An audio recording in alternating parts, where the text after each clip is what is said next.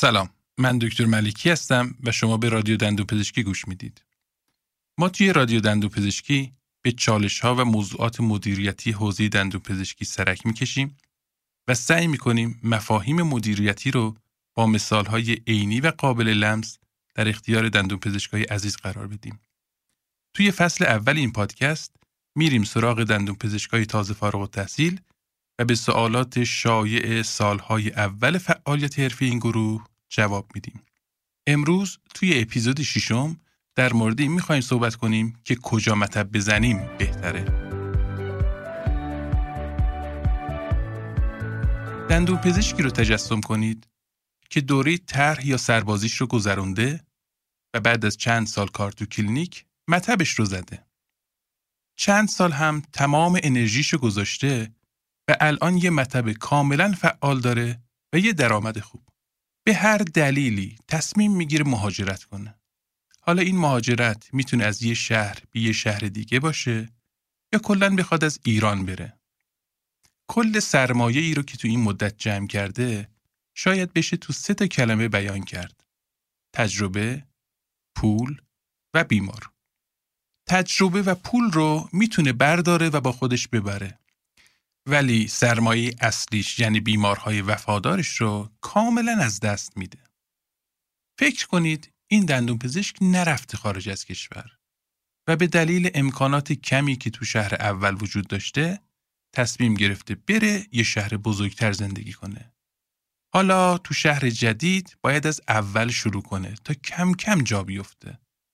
وسوسه میشه چند روز در هفته برگرد شهر اول که کلی بیمار داره و یهو درآمد خوبش از دست نده. این برنامه رو برای 6 ماه تا یک سال چیده. ولی تو شهر جدید به این راحتی مطبش نمی‌گیره. چند سال میگذره و هنوز در حال تردد بین دو تا شهره. تا اینکه بالاخره رفته آمد خستش می‌کنه و دور شهر اول رو خط می‌کشه. این قابی رو که براتون تصویر کردم برای یه عده از همکارا خاطر است و برای یه عده دیگه کابوسی که به خاطر ترس از اون عطای مهاجرت رو به لقای اون بخشیدن و ترجیح دادن تو همون شهر کوچیک با همون امکانات کم زندگی کنن. همه این حرفا رو زدم تا نشون بدم برخلاف خیلی از شغلها که تغییر محل زندگی تو درآمد و سبک زندگی افراد تأثیر خیلی زیادی نداره برای دندون پزشک تغییر محل زندگی بحران خیلی بزرگی محسوب میشه. هم تو درآمدش هم تو سبک زندگیش و هم تو روحیه و اعتماد به نفسش. خواهش می‌کنم شهر مورد نظرتون رو درست انتخاب کنید و انرژی و نیروی جوانیتون رو توی شهر اشتباه سرمایه گذاری نکنید.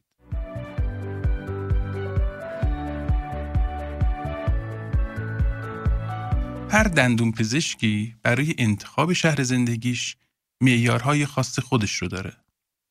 یکی میره تو شهر خودش که شهر خیلی بزرگی هم نیست تا پیش خانواده خودش باشه و روی قوم و خیش و دوست و آشنا هم برای اینکه مریضش بشن حساب کرده. یکی می‌خواد تو شهر خودش زندگی کنه ولی امتیاز مطب اونجا رو نداره. پس میره تو شهرهای کوچیک اطراف که امتیازش رو کامل کنه و برگرده. یکی تو همون شهری که طرح یا سربازیش اونجا بوده میمونه تا بار خودش رو ببنده و بعدش هم هر چی که پیش بیاد. یکی هم می‌خواد بره یه شهر بزرگ ولی اونجا ریسک نگرفتن مطب زیاده. پس برنامهش رو میچینه که تو شهر کوچیک به درآمد برسه و همزمان مقدمات مهاجرت به شهر بزرگتر رو آماده می‌کنه.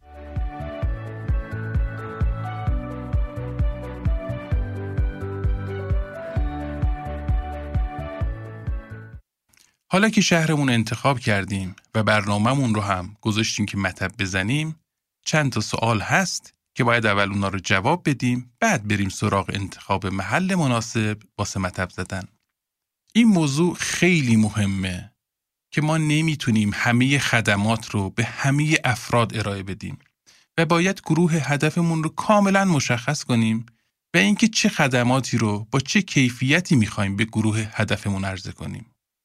سوال دوم اینه که شما چه ویژگی خاصی دارید که گروه هدف شما به خاطر اون ویژگی باید به سمت شما جذب بشه.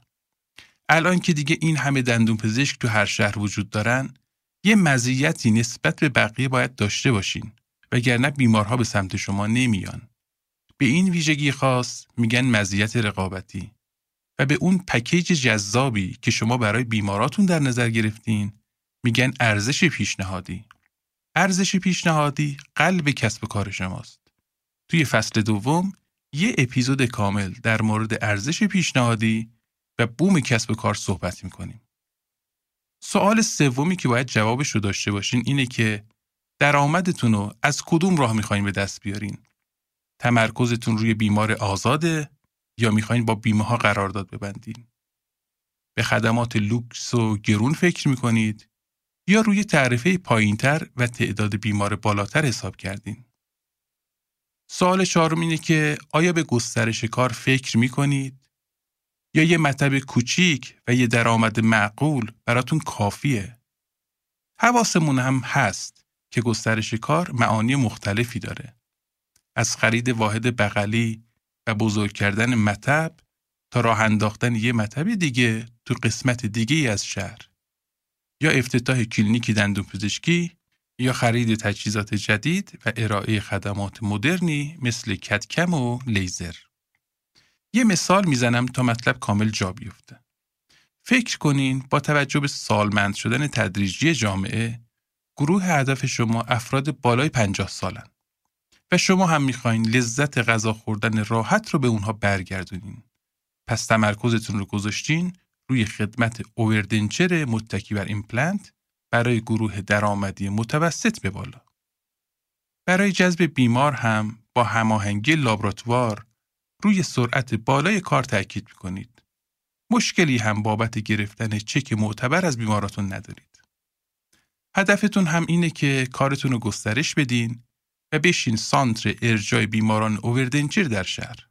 پس دارید برنامه ریزی می‌کنید که دستگاه کم رو بخرید و یه لابراتوار مجهز و مدرن را بندازین. لازمه تحقق این رویاها اینه که شما برید توی مناطق متوسط به بالای شهر یه مطب حداقل 100 متری رو بخرین و خوب هم دیزاینش کنین. این مطب باید قابلیت گسترش هم داشته باشه و ترجیحاً بتونید یه واحد دیگه تو همون ساختمون یا یه جای خیلی نزدیک برای راه اندازی لابراتوار در نظر بگیرید. از طرفی چون اکثر بیماراتون میان سال به بالا هستن باید حواستون باشه که اونا توان و حوصله پله بالا رفتن رو ندارن. پس یا طبقه همکف رو انتخاب می‌کنین یا باید خیالتون از بابت آسانسور ساختمون راحت باشه. اینجاست که میگم اول باید اون سوالای اساسی رو جواب بدین و بعدش به محل راه اندازی مطب فکر کنین.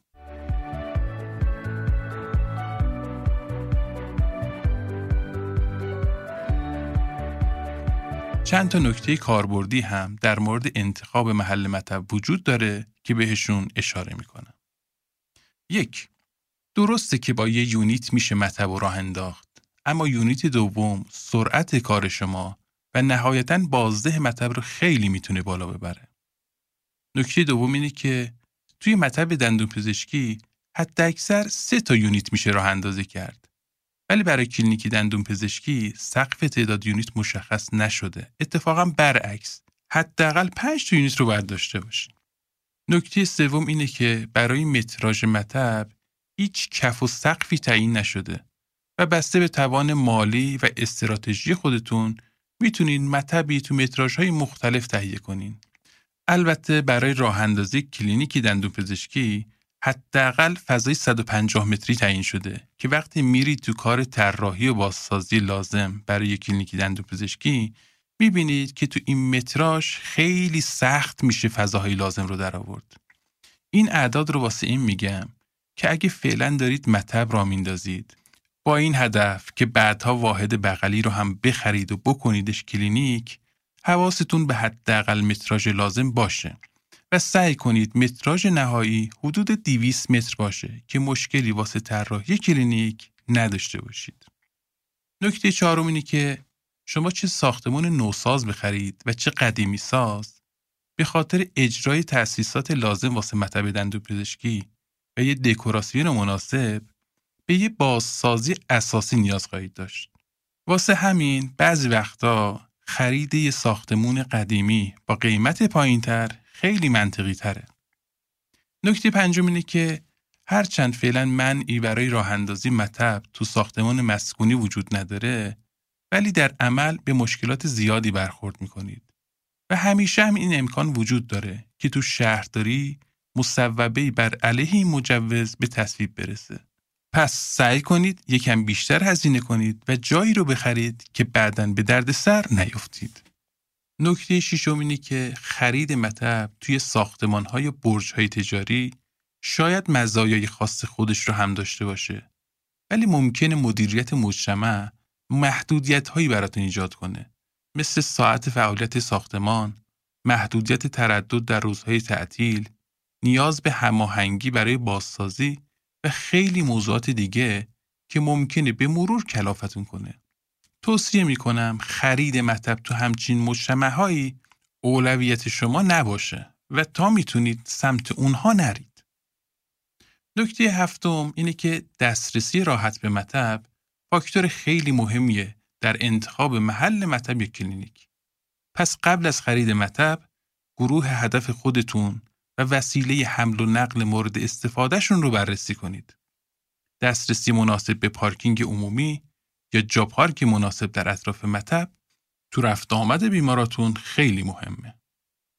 نکته هشتم اینه که مناطق کاملا تجاری شهر معمولا جای مناسبی برای راه انداختن مطب نیستن. چون هم ترافیک زیادی تو مناطق هست هم جا پارک سخت گیر میاد. مردمی هم که اونجا تردد می‌کنن اصولا برای خرید اومدن نه درمان. تو اون تایمی هم که شما کار می‌کنید کسبه منطقه هم مشغول کارن و ترجیح میدن وقتهای مردشون رو بذارن واسه درمان. مثل وقت نهار یا بعد از بستن مغازه که شما هم دیگه نیستید. نکته نهم اینه که توی شهرهای کوچیک و شهرک های بزرگ خیابون های اصلی که دسترسی خوبی دارن به بافت مسکونی منطقه معمولا گزینه خوبی هستند برای خرید مطب. نکته دهم اینه که توی هر شهری معمولا یه سری خیابونا هستند که محل تجمع پزشکا و دندون پزشکا شدن. این خیابونا گزینه خوبی هستند برای دندون پزشکای با سابقه تر و متخصص هایی که زیاد بهشون بیمار ارجاع میشه و احتمالا برای دندون پزشکای جوون تازه کار اون هم به عنوان مطب اول و موقعی که هنوز پشتبانی بیمار ندارن گزینه مناسبی به حساب نمیاد. نکته یازدهم اینه که گزینه اولتون همیشه خرید مطب باشه. ولی اگه مجبور شدید اجاره کنید حداقل یه قرارداد سه ساله ببندید که هم دلتون بیاد هزینه کنید برای بازسازیش و هم فرصت داشته باشید که برنامه هاتون اجرایی کنید و مطبتون رو به سوددهی برسونید. نکته دوازدهم اینه که درسته که اندازه و شکل تابلوی مطب دندون پزشک تأثیر زیادی رو انتخابش توسط بیمار نداره و بیمارا از روش های دیگه پزشکیشون رو انتخاب می‌کنن. ولی هنوز هم خیلی مهمه مطبتون تابلوخور خوبی داشته باشه. و تابلوی مطب توی دسترس و جلوی چشم مردم باشه. پس ترجیحاً واحدهای پشت ساختمون رو که دید و دسترسی به خیابون دارن نخرید و اصلا داخل کوچه نرید مطب بزنید. نکته سیزدهم توی شهرهای کوچیک معمولا مشکلی پیش نمیاد وقتی میرید و تو مرکز شهر مطب می‌زنید. ولی توی شهرهای بزرگ سعی کنید حداقل مطب اولتون رو تو مناطق غیر مرکزی شهر و توی شهرک های مجاور بزنید که ترافیک مطب های دندون پزشکی کمتره و احتمالاً رقبای ضعیفتری هم خواهید داشت. و اما نکته آخر اگه تو کلینیک مشغول کار هستید و کم کم می‌خواید به راه اندازی مطب فکر کنید تا می‌تونید تمرکزتون رو بذارین رو خیابون های مجاور کلینیک. اینجوری شانس گرفتن مطبتون بالاتر میره و بیمارهای شما تو کلینیک راحتتر می‌تونن پیداتون کنن.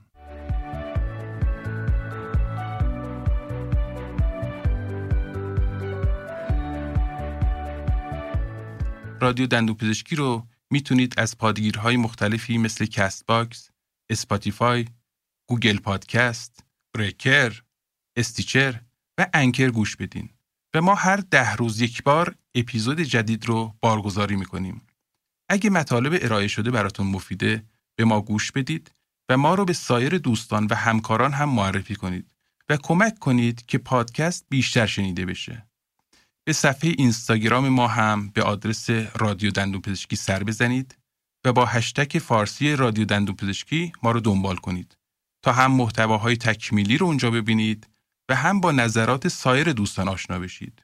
این کامنت ها و نظرات به غنیتر شدن محتوای نهایی حتما کمک می‌کنه و یک گنجینه ناب از تجربیات همکارای مختلف رو در اختیار همکارای جوانتر قرار میده.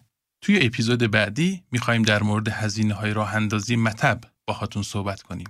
بازم آخر پادکسته و سه بیت رو از یکی از غزلهای حافظ براتون انتخاب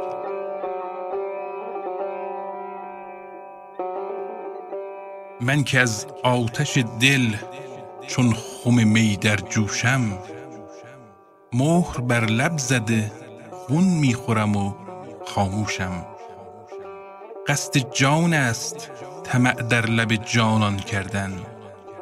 تو مرا بین که در این کار به جان میکوشم پدرم روزه رزوان به دو گندم بفروخت من چرا ملک جهان را به جوی نفروشم؟